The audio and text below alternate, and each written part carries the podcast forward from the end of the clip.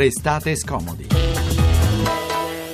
Buonasera, mi dica perché avrei un po' di fretta. Con gli ultimi tagli, con i nuovi pensionamenti, non possiamo andare avanti. Non abbiamo più i soldi per assumere, ma neanche per, per pagare le collaborazioni esterne. Volevo capire con lei. E non possiamo fare un anno per volontari? Non mi sembra una soluzione. Poi non mi sembra neanche corretto far lavorare gratis eh, delle, delle persone laureate. Ma sta scherzando, ma per loro è una grandissima opportunità, è una bellissima esperienza e poi lo fanno tutti. Lo fa anche il Ministero, l'ha fatto il Ministero, non lo sa? Io non ce la faccio più a lavorare in queste condizioni, però se chiedi qualcosa in più ti tagliano fuori. Il mondo dei beni culturali è così, forse devo rassegnarmi. Non vogliono rassegnarsi i lavoratori del settore dei beni culturali che lo scorso febbraio hanno lanciato il patto per il lavoro culturale. Avete sentito alcuni solo, eh, loro sonori. Domani manifesteranno nella capitale per protestare contro l'utilizzazione di volontari al posto di dipendenti in un settore che dovrebbe essere strategico in Italia. Ma intanto i cosiddetti scontrinisti della Biblioteca Nazionale di Roma, che rivendicavano da tempo un trattamento più equo, sono stati messi alla porta con un SMS. Buon pomeriggio da Eleonora Belviso. E da Francesco Graziani. Tra poco cominciamo da questa storia. Prima, però, a proposito di SMS, se volete scriverci, il numero è sempre il 335 699 2949 oppure c'è la posta elettronica. Restate scomodi chiocciolarai.it.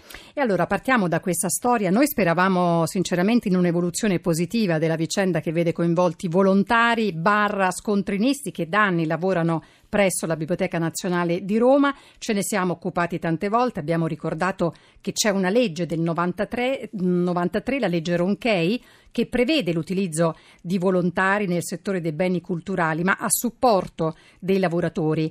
Però siamo convinti che quando i volontari diventano strutturali, sono inseriti nei turni, possono prendere le ferie, tra virgolette perché sono ferie non pagate, solo quando la biblioteca chiude, allora c'è qualcosa che non va e dovrebbe essere sanata. Ma le cose purtroppo stanno andando diversamente. E allora buon pomeriggio a Federica Rocchi. Buonasera, buonasera Eleonora, buonasera a tutti. Bentornata, restate scomodi. Federica, eh, ci davamo del tu, eh, ci hai messo la faccia in questa battaglia per i tuoi diritti e per quelli eh, di tanti colleghi che lavorano presso la Biblioteca Nazionale di Roma e vanno avanti da anni con rimborsi spese di 400 euro mensili tramite la presentazione di scontrini. E allora, cosa chiedevi? Cosa Pronto, chiedevi? Eleonora, non ti, non ti sento più. Non mi senti? Io ti sento? che c'è un problema nella linea perché noi ti sentiamo, però evidentemente c'è un problema di ritorno. Allora proveremo a richiamarti. Facciamo così. Ci senti? Ultimo tentativo? No, evidentemente no. Evidentemente no. E allora proviamo a richiamare Federica. E la domanda che stavamo per fare a Federica, a rivolgere a Federica, è cosa chiedeva all'amministrazione dei beni culturali e qual è stata la risposta dell'amministrazione? Perché Francesco ci siamo impegnati in questa perché, battaglia, tra virgolette. Ricordiamo perché scontrinisti, perché per avere 400 euro al mese sono costretti a razzolare magari anche eh, nei bidoni per rimediare questi... Eh, scontrini alimentari con cui poi si arriva al rimborso di 400 euro al mese. E allora in, eh, cercheremo di raggiungere Federica Rocchi appena sarà possibile. Intanto però ci siamo collegati con eh, Tommaso Montanari, professore di storia dell'arte moderna all'Università Federico II di Napoli. Bentornato professore. Buonasera. Buonasera. Allora, noi in passato avevamo già affrontato da lei questo tema dei cosiddetti scontrinisti, ma anche più in generale della Biblioteca Nazionale di Roma e più in generale dei lavoratori eh, che lavorano nel settore dei beni culturali. E allora, professore, se lei vuole, oggi c'è stata un'interrogazione parlamentare esatto, eh, sì. alla Camera. Una eh, Francesco, fa. Una mezz'ora fa. E allora, il Ministro dei Beni e delle Attività Culturali Franceschini ha risposto in aula ad una interrogazione di Stefano Fassina di Sinistra Italiana. Franceschini eh, riassume una parte, ha detto c'è una ispezione in corso e per questo è stato interrotto il rapporto non di lavoro ma rapporto di volontariato con queste persone e poi Franceschini ha detto le carte ci dicono che si tratta di volontari e le regole scritte sono chiare. Sentiamo quello che ha detto mezz'ora fa Franceschini alla Camera. La norma dice che la qualità di volontari è incompatibile con qualsiasi forma di rapporto di lavoro subordinato autonomo e con ogni altro rapporto di contenuto patrimoniale con l'organizzazione di cui fa parte. E io devo far rispettare le norme e lei lo sa benissimo.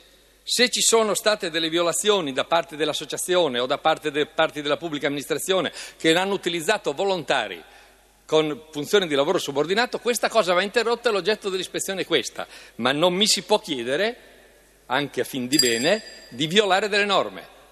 E, come lei sa, i criteri di assunzione nel pubblico impiego rispondono a dei requisiti di legge ben precisi.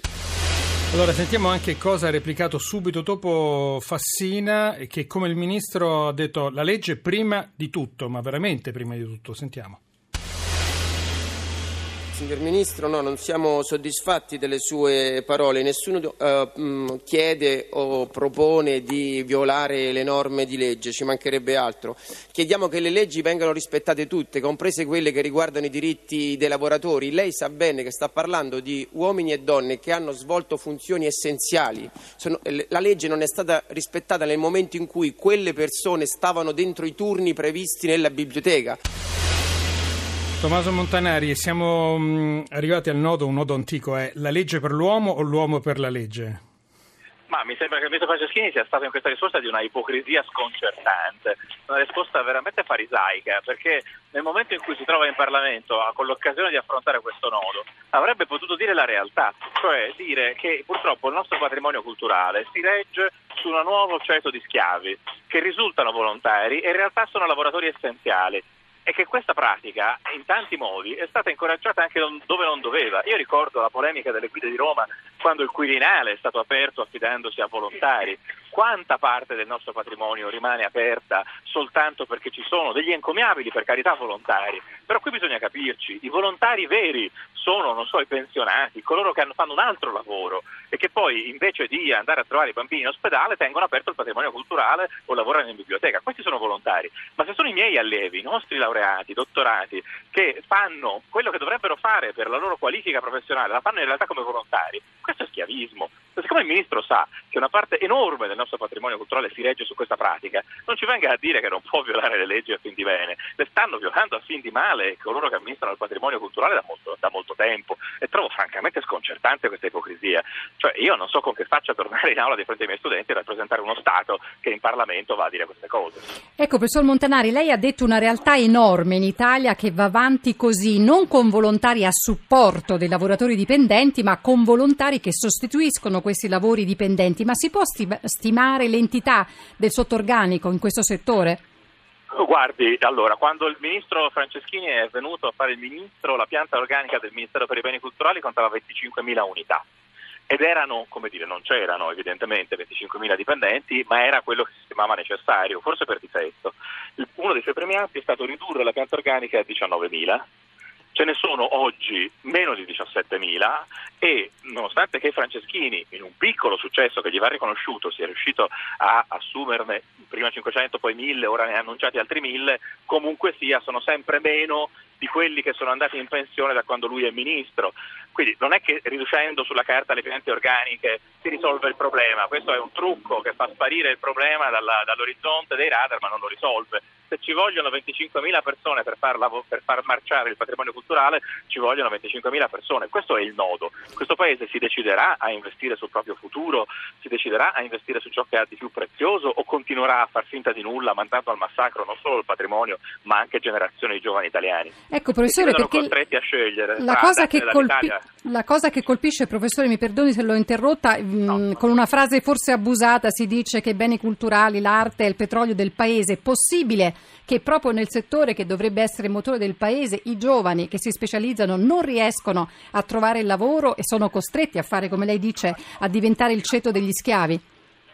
Guardi, allora, eh, la metafora del petrolio fu usata per la prima volta da Mario Pedini, secondo ministro per i beni culturali, noto per essere uscito nelle liste della P2. Non è una metafora felice, è una metafora che eh, il petrolio, come dire, inquina, eh, ed è esauribile eh, e tra l'altro, come in tutte le economie petrolifere di rendita estrattive, alimenta in genere un, delle consorterie eh, chiuse è quello che è successo anche da noi, perché lo strumento che si è usato per far vivere il patrimonio è quello delle concessioni, strumento tipicamente petrolifero, estrattivo, che sono andate a dei gruppi di consorterie legati alla politica, senza mai produrre vero lavoro, senza mai produrre vera occupazione. Eh, si dice ossessivamente che il privato deve aiutare il pubblico, che la, la futuro è il privato.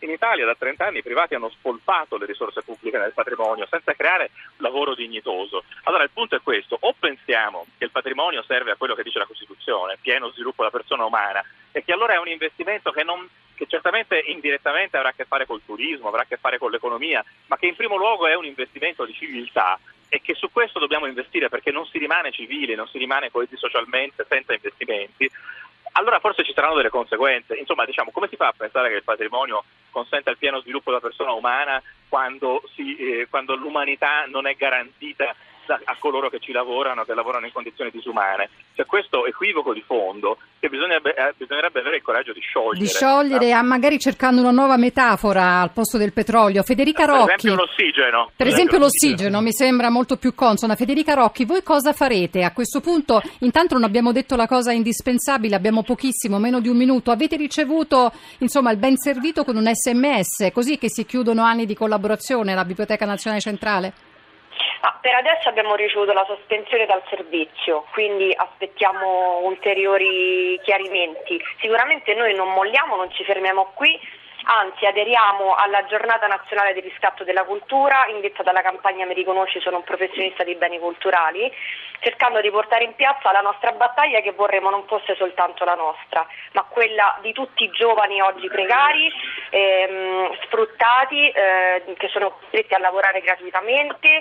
Ehm, quindi vogliamo insomma eh, chiedere a più persone possibile domani di essere domani la manifestazione, noi. magari cercheremo Alle... di seguirla questa. A che ora sì, sarà? Alle ore 10 di fronte alla Biblioteca Nazionale. Quindi, magari mh... ne mm, daremo conto. Allora, 10 appuntamento di fronte sì. alla Biblioteca Nazionale. Tommaso Montrano, la risposta telegrafica. Il servizio civile è sufficiente per diciamo, dare ossigeno ai beni culturali? Come propone no, il ministro Franceschini?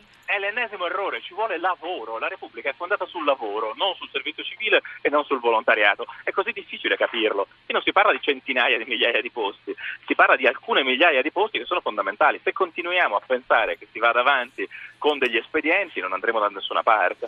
Non andremo da nessuna parte, Tommaso Montanari, professore di storia dell'arte moderna all'Università Federico II di Napoli, grazie Federica Rocchi, in bocca al lupo per il futuro e domani per la manifestazione alle 10 davanti alla Biblioteca Nazionale a Roma. Grazie.